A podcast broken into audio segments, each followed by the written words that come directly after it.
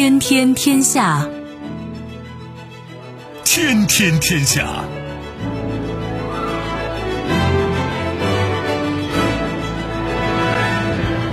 历史穿行者，新闻摆渡人。各位好，我是梦露。您正在选择收听的是《天天天下》，和我一起陪伴大家的还有本节目评论员重阳。今天是二零二二年六月三号，农历五月初五，端午节。首先，祝我们的听众朋友们节日快乐！世界纷繁复杂，新闻随时发生。我们来看看今天的《天天天下》将关注哪些内容。端午盛世，喝下三十七个西湖后，京杭大运河百年来首次全线通水。眼高手低，欧盟正式批准第六轮对俄制裁。首度表态，默克尔卸任后首次公开讲话。作用有限，欧佩克加宣布增产，既满足美国，又获俄支持。收听我们的节目，您可以使用收音机，也可以使用手机。欢迎使用计时客户端，也可以选择蜻蜓 FM、企鹅 FM 或者是今日头条，搜索“天天天下”，可以收听节目回放以及其他的相关内容。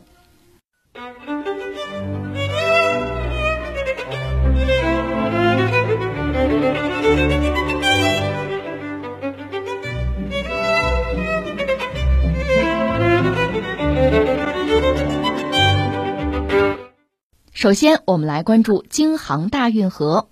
近日，随着山东德州四女四枢纽和天津市九宣闸闸门缓缓开启，在长江黄河的助力下，五路补水水源集中向京杭大运河黄河以北段七百零七公里进行补水，补水量相当于三十七个西湖。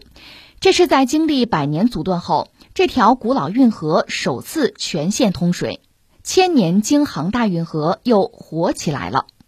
京杭大运河距今已有两千五百多年的历史，全长近一千八百公里，途经北京、天津两市以及河北、山东、江苏、浙江四省，沟通了海河、黄河、淮河、长江和钱塘江五大水系，是中国大运河的组成部分。在历史上，京杭大运河是沟通中国南北的大动脉，起着漕粮北运。等重要作用。呃，今天是端午啊，先向各位道声节日快乐吧。端午，中国非常传统的一个节日啊，而且今天非常有讲究。大家有兴趣可以听听我们早晨的那个节目啊，听听回放吧。就今天大不同，我们聊到了端午，大多数人认为是纪念这个屈原先生，还有说法纪念什么曹娥啊、伍子胥啊，有人还会想到什么许仙、白娘子啊。这放在一边，端午确实是很传统的一个，就是饱含着中国文化文明精髓的这么一个特殊的日子吧。比如中华文明里边这个阴阳消长啊，转化的那种相当高明的，算是一种辩证思维吧，在端午节这个时间节点得以展示。那么端午在就是阳气达到极致，所谓飞龙在天啊，阳极而阴生，这就是所谓亢龙有悔，挺讲究是吧？那几乎也恰恰是在这个特殊的日子、特殊的节日里传来一个消息，就是大运河京杭大运河百年以来首次哈全线通水。哎呦，这个消息确实让人非常激动啊！一方面我们得说，这个也算是意料之中，因为你通水嘛，通水之前做了大量的工作，百年都没有通，现在通了，这个工程也很浩大，涉及面很广啊。所以我们早就知道，但是又在这个特殊的时刻传来这个消息吧，还是让人觉得很激动。据说是喝下三十七个西湖，就是这个水的量啊，相当于三十七个西湖，这才能够让京杭大运河百年以来首次全线通水。所以在端午这样一个特殊的时刻吧，这个京杭大运河通水，就让我们一下子就触摸到了历史啊，触摸到了我们中华文明之中就非常。值得关注和骄傲的那一部分，首先我们要说，你看百年没有通水，现在通水它的意义何在？就是它的现实的价值是什么？大概总结一下，主要三条吧。第一个是就是生态环境方面，这是极有价值的一个事情。说到底就是华北，涉及到我们所在，我在石家庄嘛，呃，华北地区这个地下水啊亏空是相当严重，有人算说相当于一万两千八百四十七个西湖。这个我们都知道，华北吧，从中国这个版图上讲，这个位置很关键，首都也在这儿啊，京津冀不在这儿吗？人口也密集，工农业、经济社会发展需要水，而这儿的水资源相对是匮乏的。整个中国的水资源总的来说啊，你按人均算就是匮乏的，而且呢，我们水资源在全国的分布又很不均衡。华北平原这个地方就缺水，而且呢，比如超采地下水啊，什么漏斗地形啊，这个我们都已经知道了。那怎么办？怎么解决？至少是缓解吧。京杭大运河这个全线通水，它的生态环境的价值就在这儿。对华北地区，这是福音，是好消息。像大运河黄河以北段七百零七公里做了补水，最终会汇集华北平原吧。另外，大运河在这个农作物灌溉、泄洪啊、排涝这些方面也有它的独特的作用，这是一个。再就是航运经济价值了，那成本当然很低了。另外就是还有一个旅游文化价值。这算是我们聊它的现实的意义啊。另外，我们从历史上、从纵深上看，这种感慨会更多。因为中国嘛，我们讲传统，我们是农业社会啊，农业经济嘛，农业生产是重中之重。传统的中华文明也是一种农业文明。那你想，农业、农业生产、人民生活和水啊，那真的是纠缠不清。我前两天看了一个资料，讲什么呢？就是说，呃，中国的很多考古的成果吧，西方不承认。你说他爱承认不承认，不是这个意思。我们要说的是什么呢？说有一个东西，实际上就体现出双方的差异，就是那个大洪水。在西方呢，它不有一些甚至宗教典籍嘛、神话嘛，讲洪水啊、大洪水啊、方舟啊，是这套玩法。中国不是，中国是大禹治水啊，就是我们是战天斗地的，是改天换地的，是强调人定胜天的。我们要把握自己的命运啊，这是我们和他们很大的不一样。所以双方从根儿上就不同，你很难指望对方理解和认同你。所以你看看，就是中国吧，我们这个文明，就说在陆地上，我们还不说海洋上啊，就说在陆地上，我们想办法要改变这个地形地貌，挖沟哈，挖运河。中国大运河河道的变迁，就是贯穿了整个中国古代的历史啊，这也是一种独特的文明史。你比如说，第一个很重要的阶段在春秋战国那个时期。很多诸侯国，它是出于这个，当然那时候是竞争啊、战争啊、运输啊这方面的考量，开凿运河，这就形成多条区域性的运河。到了这个秦汉三国两晋南北朝那个时候，也是开凿了多条运河。这些运河的开凿呢，是为后来隋唐大运河的贯通奠定了基础。这是一个阶段的春秋战国，然后到了隋唐，特别是隋炀帝。隋炀帝呢，有人骂他什么好大喜功啊啊篡权夺位什么的，这个你要仔细去思考历史哈，有很多东西可能有后世对他的抹黑，就是对隋炀帝这个人，包括像秦始皇这样的人啊，我们的评价应该是辩证一点，不是简单的把他看作一个好人或者坏蛋哈。你比如说，呃，隋炀帝，一个是兴建东都洛阳，再就是大运河的开凿，这个总的来说是责备后世的。当然你要说他这个什么征辽东。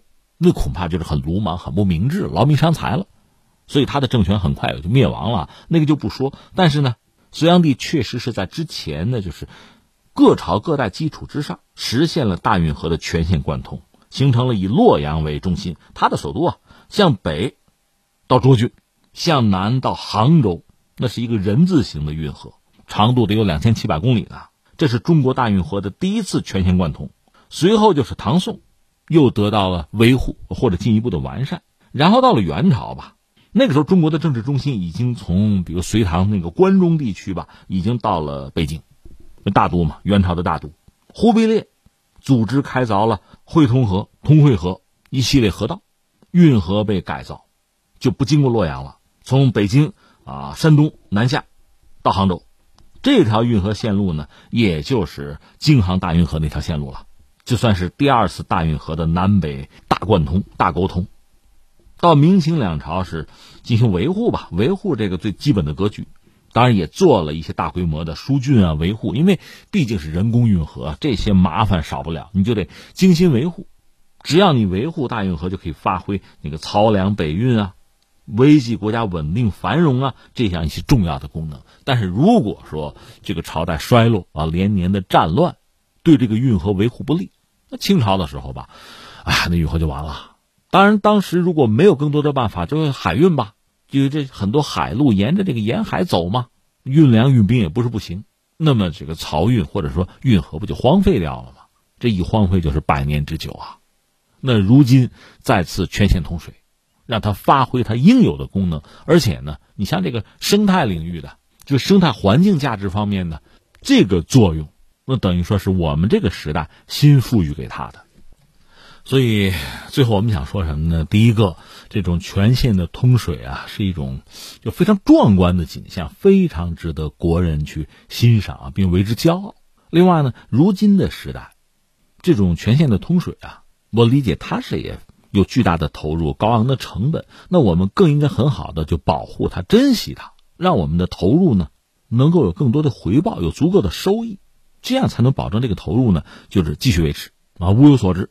那就是说，呃，做好生态保护的工作，做好相应的啊，比如这个水运、漕运，做好旅游开发，这就是一个庞大的系统工程，因为它不只涉及到某一地哈、某一点，它是沿线啊，而且涉及到方方面面，有一个协调配合的问题。相信在我们这个时代，我们的制度、我们的技术，能够让古老的运河焕发青春。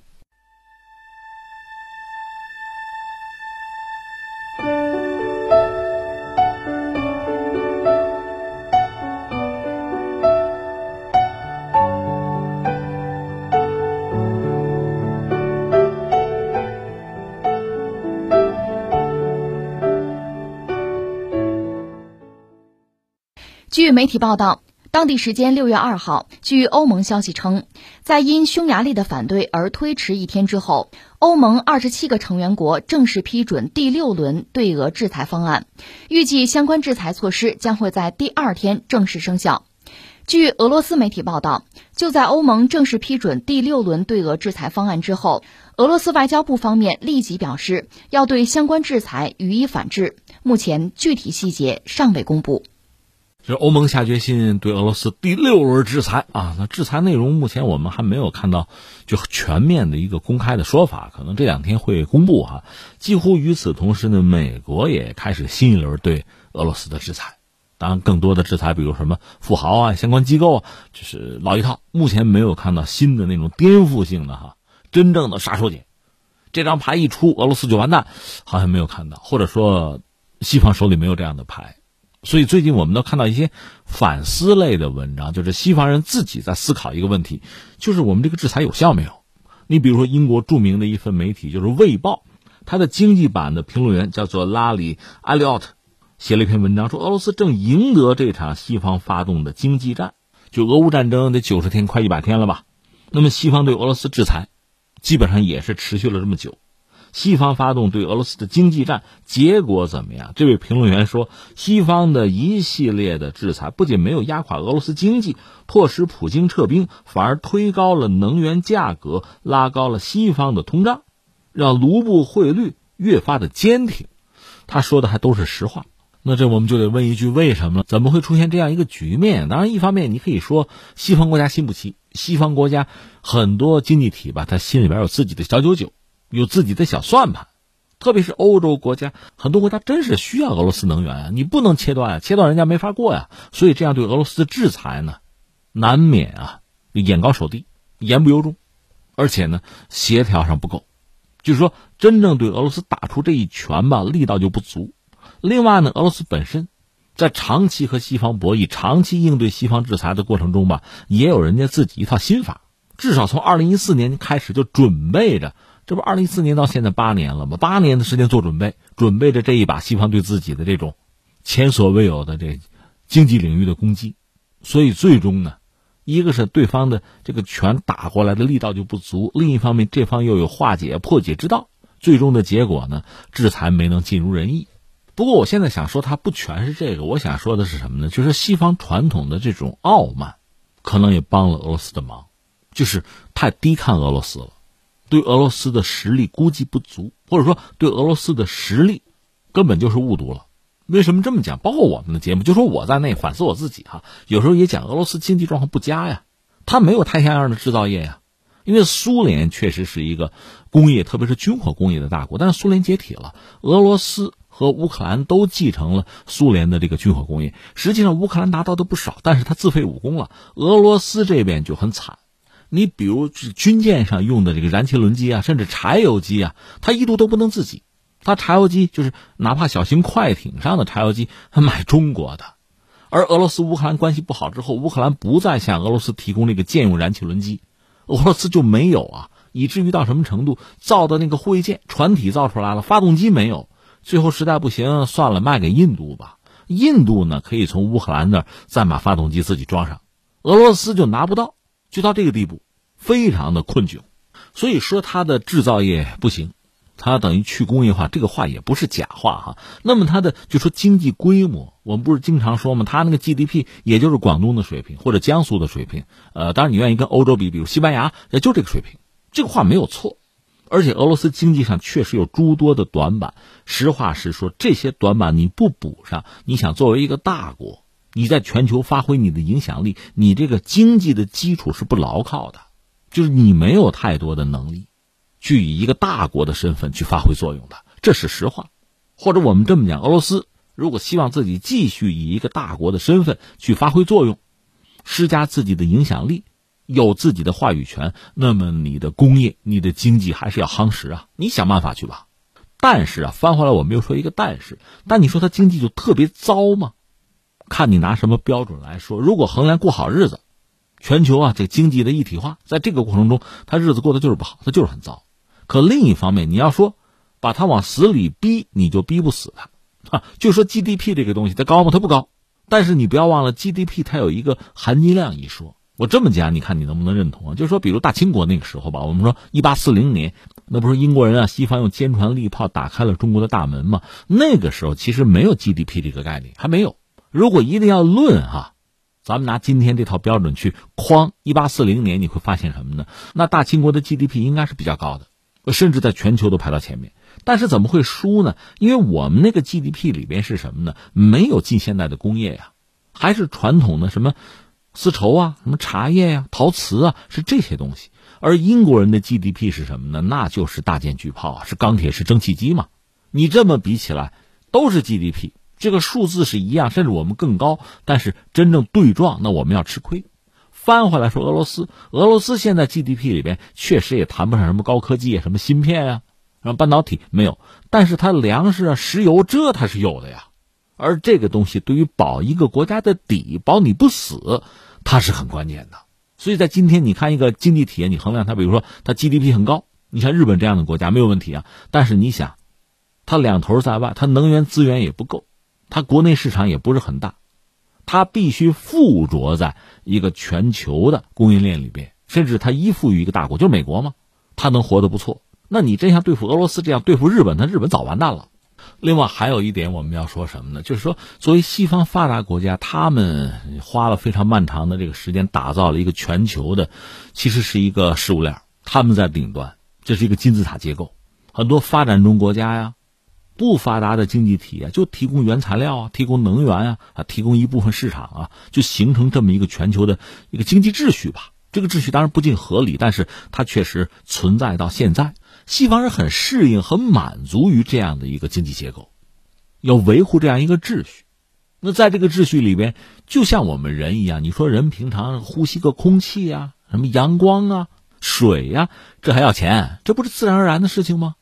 西方也是这样子，你比如说粮食啊、能源这些东西，他已经习惯于一种就比较低的价格，对他们来说那是很轻松的就可以拿到的，不是个事儿。所以这会让他们忽略这些国家，比如俄罗斯也好，欧佩克国家也好，忽略他们的存在。你们就是在整个金字塔的底层，你们就是为我们提供这个能源，还有其他一些国家，比如非洲国家提供个原材料什么的吧。包括中国长期以来，我们一度。是承接人家落后的产能，人家不要的生产线给到我们，我们是这么辛辛苦苦攒这个血汗钱，我们把自己做起来的。所以在他们心目之中，你就是生产的一些比较简单的产品，就什么洗一双袜子换一架波音飞机，不就这套逻辑吗？这是他们所习惯的一套经济秩序。在这个秩序里，除了他们自己在那个金字塔塔尖之上，其他很多角色都是被忽略的，甚至成为被侮辱和损害的。俄罗斯没有例外。所以这就是刚才我讲的，对俄罗斯是有一种轻视在里边，就觉得你根本无力反抗。但是双方真的一动手一掰腕子，你会发现俄罗斯这种独特的经济啊，刚才我们说了，它规模不是很大，但它里边呢，你说含金量高吗？也不是很高，但是是一些最基本的元素，比如说能源啊、粮食这些东西，它绝对不能保证一个国家过好日子。你说俄罗斯将来我要发展，我要有话语权，我作为一个全球强国，这点东西支撑不了你。但是呢，保生存是没有问题的，你得先谋生存才能求发展。你弄不死我，你不至于让我跪下。这是俄罗斯目前这个状况。而从西方那个角度讲，以为一拳打过来这边就跪了嘛，就彻底屈服了嘛？结果搞不成，翻过来，俄罗斯有能源，天然气跟卢布挂钩，保证卢布的坚挺。而全球能源包括其他大宗商品，包括粮食价格在上涨，那就反噬了西方，因为西方太习惯于自己这个刚才我们说这个，他精心打造的以他的利益为核心的这个金字塔构造，这个经济结构，他在顶上吗？他过得很舒服啊。传统的能源原材料的价格我来定啊，但是现在被反噬，就吞噬的是啊，自己给自己挖了个坑，找了个大麻烦。首先栽跟头的就是欧洲人嘛。所以现在回到这个新闻，你说西方特别是欧洲啊，加上美国对俄罗斯又进行新一轮制裁，你说能有多大的用？它更多的就是政治上的一个表态。你要想掐死俄罗斯，难度确实是很大。但是对俄罗斯来说呢，目前这个状况可以保证我不死，我不输。但是你说我想赢，甚至在未来，我能提供一个新的全球的经济秩序，俄罗斯恐怕也做不到。那恐怕还是要看中国，就是一个制造业大国。一方面对全球的能源资源有非常强的需求，另外我们自己本身又是一个全球的非常多的产品，不管是初级的产品还是高科技的产品，又是一个巨大的市场，还得是这样的国家能够提供一套解决方案，比目前的这个全球的经济秩序这个千疮百孔的呀弱肉强食的经济秩序要好，让全球的经济体有更好的选择。而它的核心是建设，是和平，是协调发展，是互利共赢，应该是这么一个东西。但是，也许说这一切还为时尚早，那就是俄罗斯和西方之间的博弈真的再到一个节点，大家都觉得没有出路了，需要新的方案，需要新的选择了。到这个时候，你拿出一个方案来，可能他们才真正的由衷的能够认同。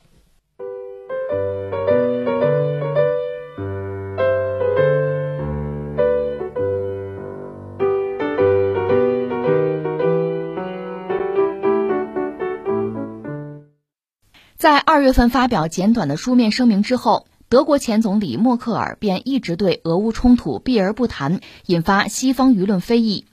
三个多月之后，默克尔终于打破沉默，在六月一号的一次公开讲话中声援乌克兰，并支持欧美国家和国际组织共同阻止俄罗斯对乌克兰发动的野蛮侵略战争。默克尔表示：“我支持被俄罗斯攻击和入侵的乌克兰，支持他们自卫的权利。”不过，他随后补充说，作为一名卸任的总理，他不会在场外提供建议。另据媒体报道，默克尔还向在场人士表示，在俄乌冲突升级和西方不断实施对俄制裁的背景之下，仍需要与俄罗斯总统普京保持对话。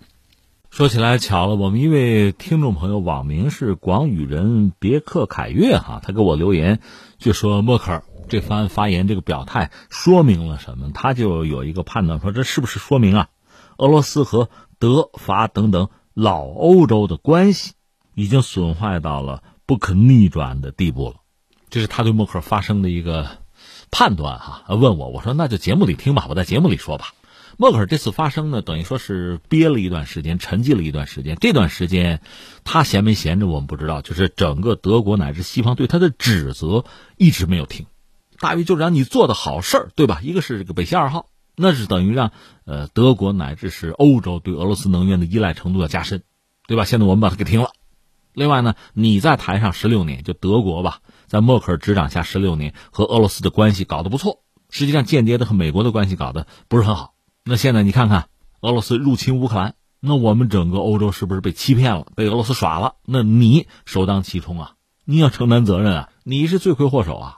就表达这样一个压力，而且在这个二月份俄乌战争爆发之后吧，你默克尔你没有表态，你什么立场啊？各种指责铺天盖地吧。现在默克尔终于表态了，表态我理了理，大概是三点吧。第一点呢，先得表明立场啊，是什么呢？那谴责嘛，俄罗斯你是入侵了乌克兰，这是不对的，啊，这个立场很重要哈，没有这个政治就不正确，这是一个。第二个呢，默克尔作为已经就退下来的领导人，肯定不干预，就是目前德国的决策层的决策，总理啊、内阁的决策，我不掺和。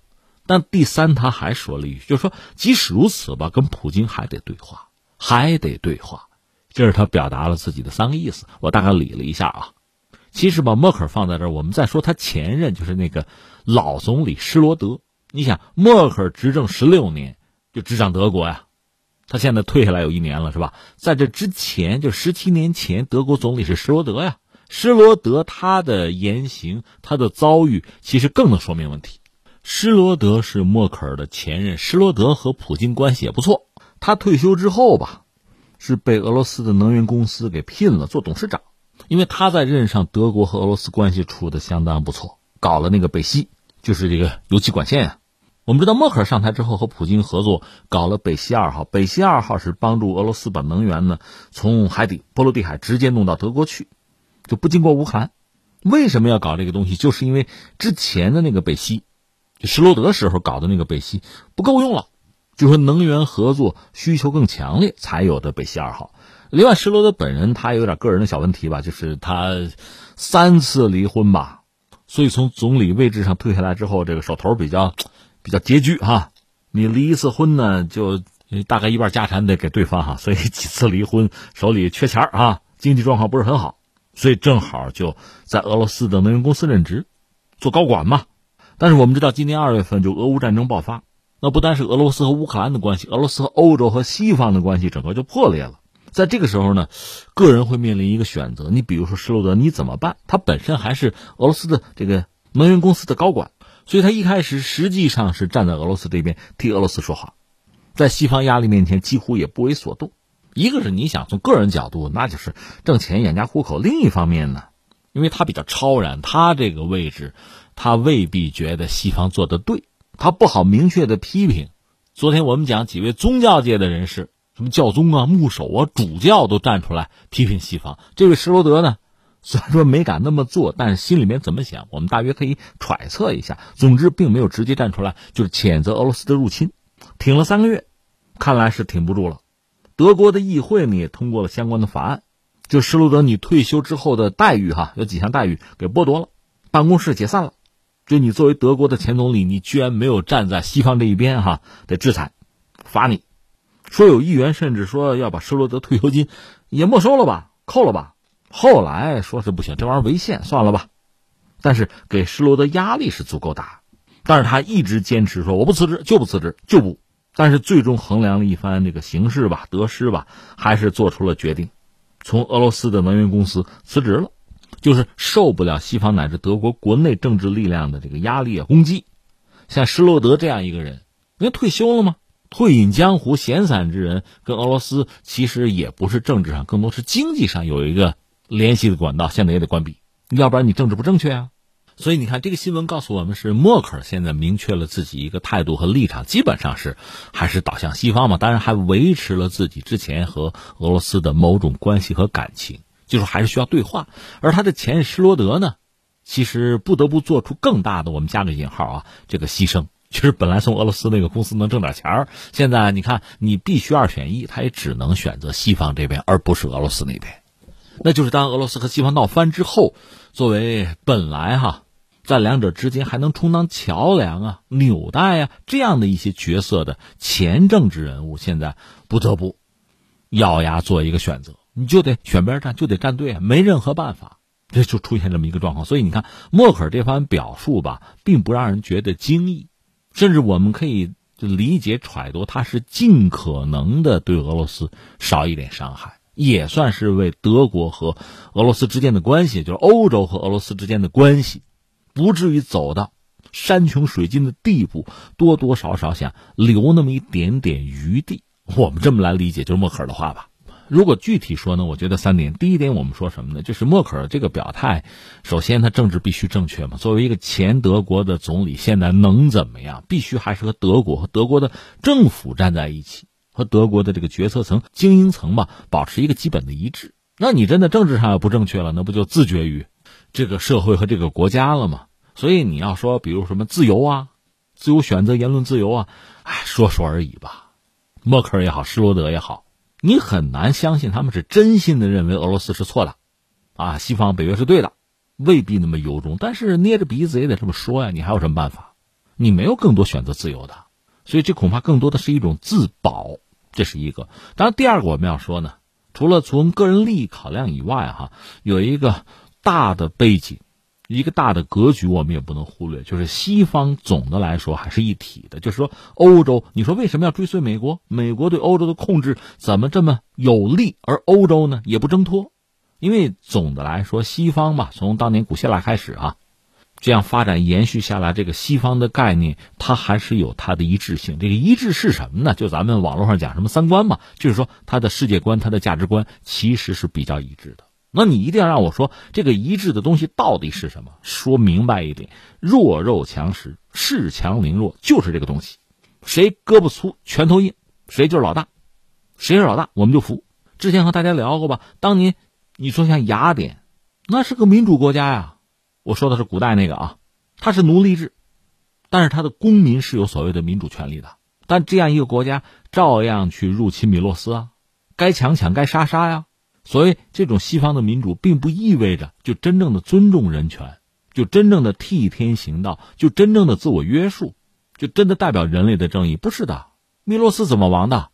然后你看，西方国家进入一个争霸模式，最早是葡萄牙、西班牙，什么荷兰、英国，当然现在是美国，一波一波的啊，这个盟主、霸主，那挑战者也不少。你比如德国就算一个挑战者吧，当然他没有成功啊，就是一个争霸的模式嘛，一直如此啊，弱肉强食嘛。恃强凌弱呀！我们曾经给大家讲过，你在网上可以搜，就当年这个雅典城邦和米洛斯就入侵之前啊，因为米洛斯小嘛，曾经有一个所谓谈判，这被认为是历史上西方历史上最著名的一次谈判。说是谈判，那就是我说什么你得给我听什么。所以米洛斯人当时就很痛苦，就是俩选择，要么就是投降，投降就是被奴役做奴隶哈；如果不投降打仗，你打不过人家，那就是死，你挑吧。最后米洛斯人选择的是战斗。那就成年男人全部被杀，女人被卖作奴隶啊，就这个吗？那么作为战胜的雅典，觉得是很荣耀的事情啊，胜利了，战胜者当然要享受战胜者的权利啊。这个时候你给我讲什么人道和正义，这不扯吗？所以从我们这个角度来讲呢，就是西方它确实是有一种共同的世界观和价值观。也正因为此，你比如我们中国，我们讲和平崛起。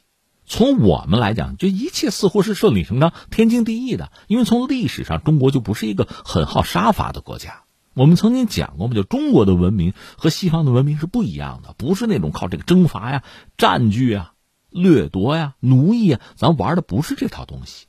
中原文明，因为它文明程度是比较高的，它会把周边的一些相对落后的文明啊、部族啊、人群啊裹挟进来，这是我们的玩法，和西方完全不同，规则不同。但是从人家那个角度讲，崛起，我们都崛起过，对吧？我们一茬一茬的怎么崛起的？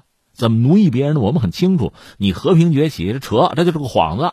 我们知道你要做什么，你就是要改变规则。所以你看那个布林肯最新。他的那个对华的战略，他阐述那个东西，他们就认为中国是唯一一个既有能力也有意愿改变规则的国家，就是你，还不是俄罗斯，根深蒂固啊，这是一个。再有一个，你看到美国对欧洲，就美国对传统的西方世界啊，因为他是霸主嘛，他会有什么呢？有文武两手，文的一手呢，其实就是渗透。你比如 NGO 组织，你不要以为这个什么美国的 NGO 组织啊，西方的 NGO 组织只是在什么发展中国家，其他的。不同意识形态的国家起作用不是的，美国的 NGO 组织在欧洲一样在发挥作用啊，就是渗透啊，一种文化和思想的渗透。另外还有硬的控制，硬的这一手，北约嘛，那是个军事集团，美国是老大嘛，所以思想控制、军事上的控制和占领，美国在德国有大量的军事基地啊，你不听我的，你试试。那最后我们再说什么呢？确实，很多朋友都看到，在目前这个状况下，俄罗斯和欧洲之间的关系，你说想，就不要说什么恢复到这个战争之前的状况，就是维持一个基本的、最低水平的一个联系，难度都很大。大家都被裹挟着，一定要站到俄罗斯对立面，一定要大加挞伐，要表态，政治上要正确啊，立场要鲜明，就被裹挟着进入这么一个模式。所以我们最近一直在讲，比如说俄罗斯和欧洲之间如果能一体化，那对整个世界意味着什么？这种可能性至少在我们目力所及的未来是别想了。如果俄欧一体化，对于中国、对于美国来讲，那都是一个必须要小心应对的一击。现在这一击恐怕就不复存在了。没有俄罗斯的能源，欧洲倒不是说没有天然气就被掐死啊。那你去找天然气多花钱吧。陷于这样的一个消耗之中，你说对俄罗斯是消耗，欧洲受到的伤害未必比俄罗斯小。那你说你要再崛起啊，成为一极？在经济上异军突起，甚至在军事上战略自主，难度是很大的。就我们看得很清楚，美国做的很漂亮的一招，我们也只能是笑而不语啊。我们是鼓励欧洲战略自主的，他做不到，这我们也没有办法。中国那句老话叫什么？烂泥糊不上墙嘛。这样你再理解一下，布林肯他不是一直在讲，他认为的世界秩序是什么呢？叫不完美，但是自由，是吧？我们这算不完美，我们自由嘛，对吧？然后你看到中国这个外交部。对他这个描述啊，所谓的世界秩序是有反驳、是有批判的。对呀，又不完美，既不公平公正，又自由，那出来的结果是什么？那就是恃强凌弱呀，那就是弱肉强食嘛。你狼和羊在一起，没有一套规则限制那个狼，那不就是 吃羊的自由了吗？只不过在这个游戏之中，欧洲很不幸，他肯定不是狼吗？那你就扮演另一个被吃的角色好了，就成了这个样子吗？所以我们只能说，很多政治家，就欧洲不乏聪明人，从施罗德到默克尔，我们都认为他们是有他们的眼光的，他们是在考虑欧洲的利益，他们选择了一条道路，但这条路堵上了，此路不通了，而且你说什么时候能通，恐怕是遥遥无期了。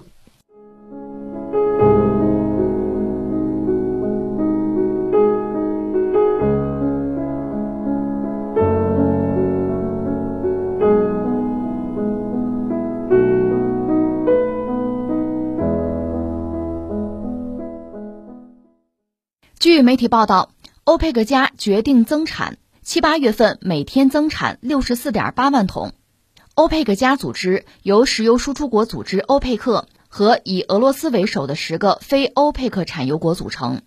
俄乌危机爆发之后，世界能源行业陷入动荡，欧美国家随即出现能源短缺和通货膨胀问题，而欧佩克成员国在此期间一直受到来自美国、英国及其他欧美西方国家的增产压力。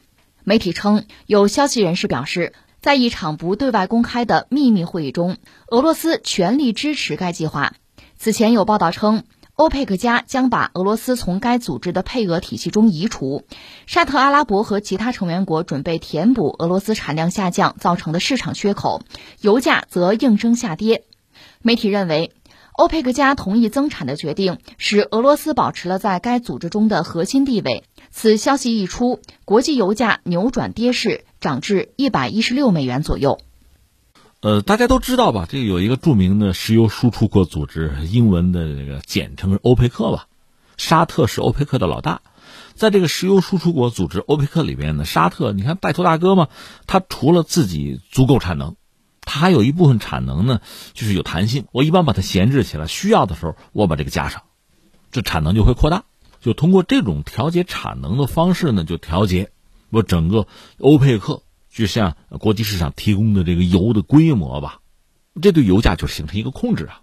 当然，这个欧佩克基本上中东国家，全球范围内有石油的不止中东嘛，所以还有这个非欧佩克国家。你比如俄罗斯，它不是欧佩克成员国，但是你要说到产油，人家油可不少啊。你说它是全球最大的产油国吗？应该说不是，但是它向国际市场提供的这个油。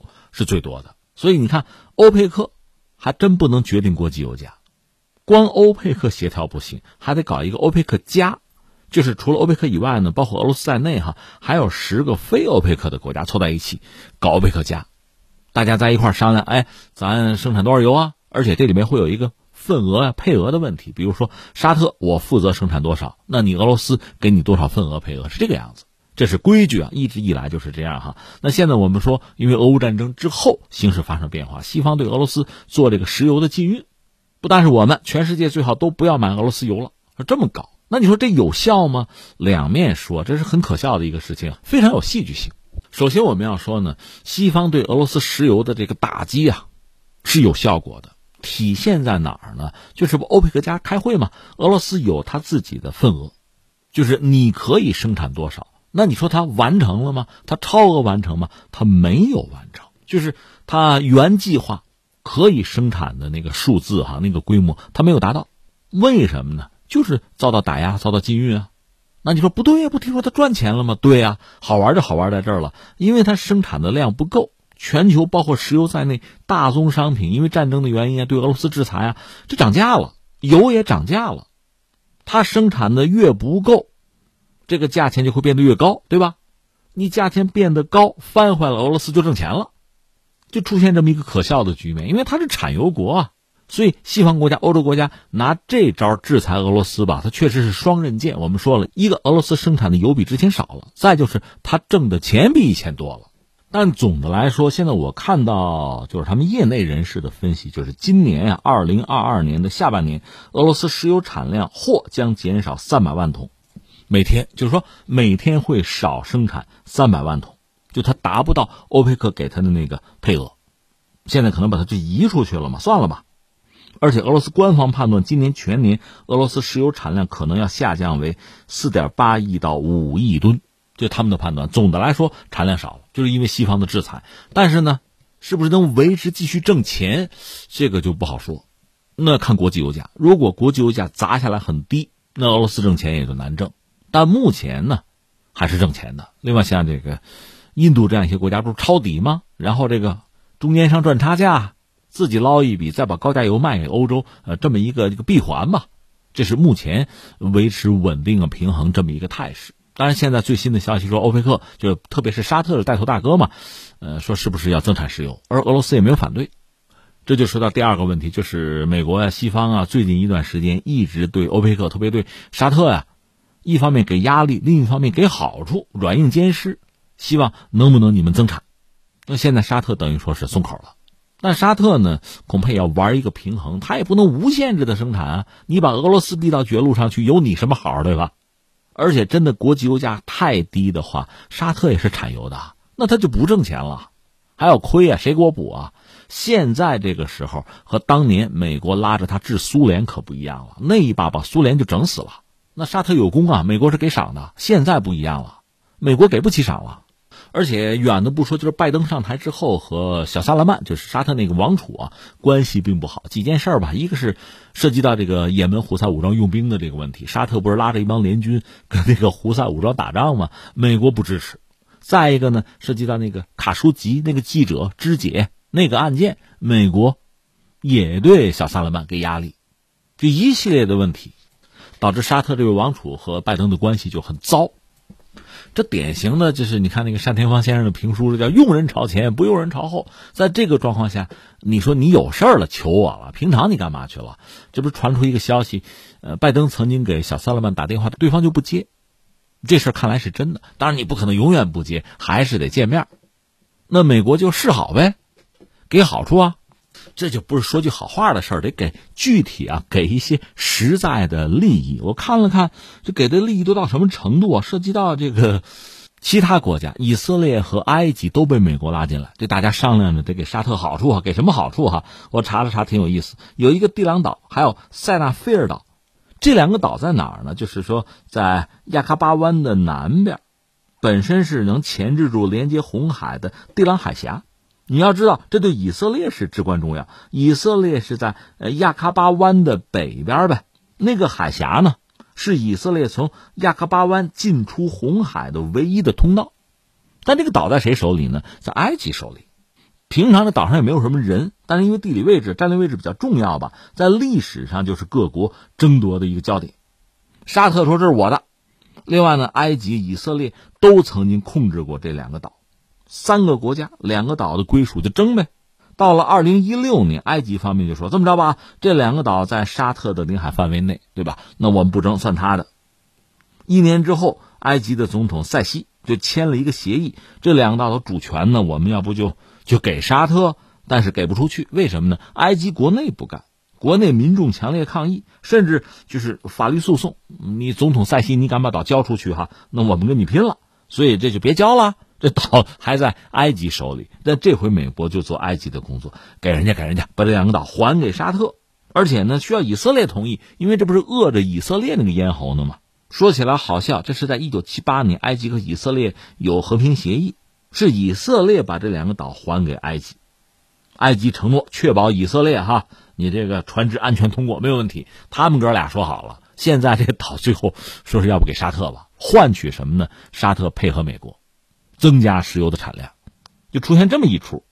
但不管怎么说吧，美国这一系列努力现在看来是有效，沙特就松口了嘛。欧佩克加要增产，因为刚才我们说，欧佩克加里面包括俄罗斯，俄罗斯它原来那个配额它完成不了了，那个窟窿现在各国要通过增产给它堵上。你说能不能堵上呢？明说吧，堵不上。就说这个增产幅度现在说是超过了六月四十三点二万桶每天的那个原油增产量，但是和欧佩克目前每天是两千八百七十万桶的这个实际的产量哈。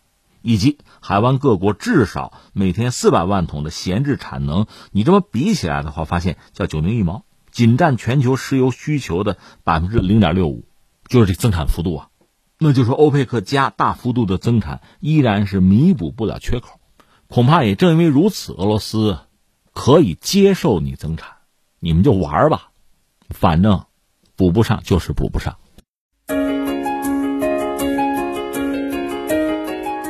好，以上就是今天天天天下的全部内容。我是梦露，感谢收听，明天再见。